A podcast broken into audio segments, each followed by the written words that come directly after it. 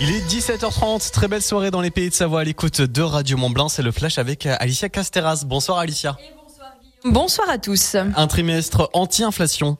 C'est l'annonce faite aujourd'hui par Bruno Le Maire qui promet de garantir dans les supermarchés les prix les plus bas possibles sur certains produits, euh, des produits concernés qui seront choisis librement par les distributeurs, précise le ministre de l'économie.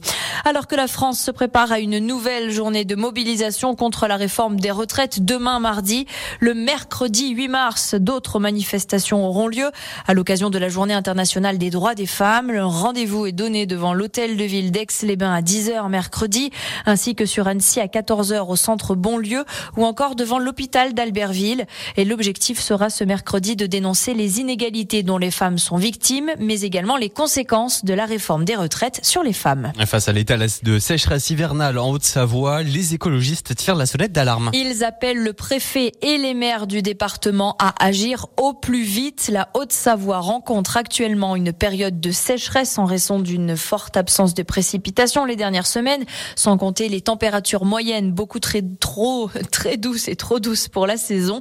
Selon les hydrologues consultés par Europe Écologie, les Verts Pays de Savoie, les averses annoncées cette semaine n'y changeront rien. Le niveau des nappes phréatiques est trop bas.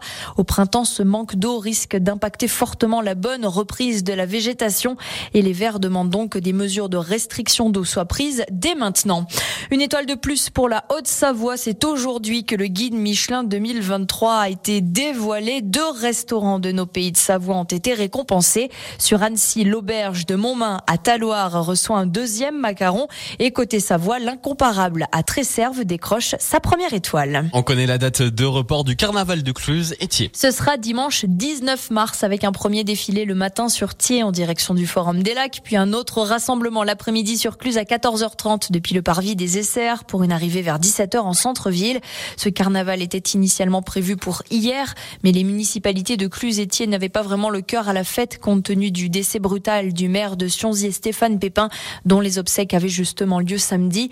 Et dans ce contexte, on rappelle que les municipalités de Sionzier et Marna, elles, ont pris la décision conjointe d'annuler définitivement le carnaval qui était prévu pour le 11 mars prochain, mais qui sera finalement reporté à l'année prochaine. Et au chapitre sport, il se passe des choses exceptionnelles en ce moment, surtout côté foot. Après la qualification historique du FC Annecy en demi-finale de la Coupe de France, en ayant battu l'OM au Vélodrome la semaine dernière. Hier, ce sont les joueuses de Tonon Evian Grand Genève féminin qui se sont elles aussi qualifiées pour les demi-finales de la Coupe de France, elles aussi en battant l'OM et elles aussi au tir au but. Et puis les émotions qui sont loin d'être terminées hein, pour les footballeuses qui évoluent en championnat des deux, puisqu'elles seront opposées au PSG Club 2D1 pour cette demi-finale qui se jouera à Paris le 18 mars prochain. Merci beaucoup Alicia, toute la l'actualité. Tu as retrouvé euh, l'actualité régionale dans un point plus complet avec le journal à 18h. À tout à l'heure. Et à tout à l'heure.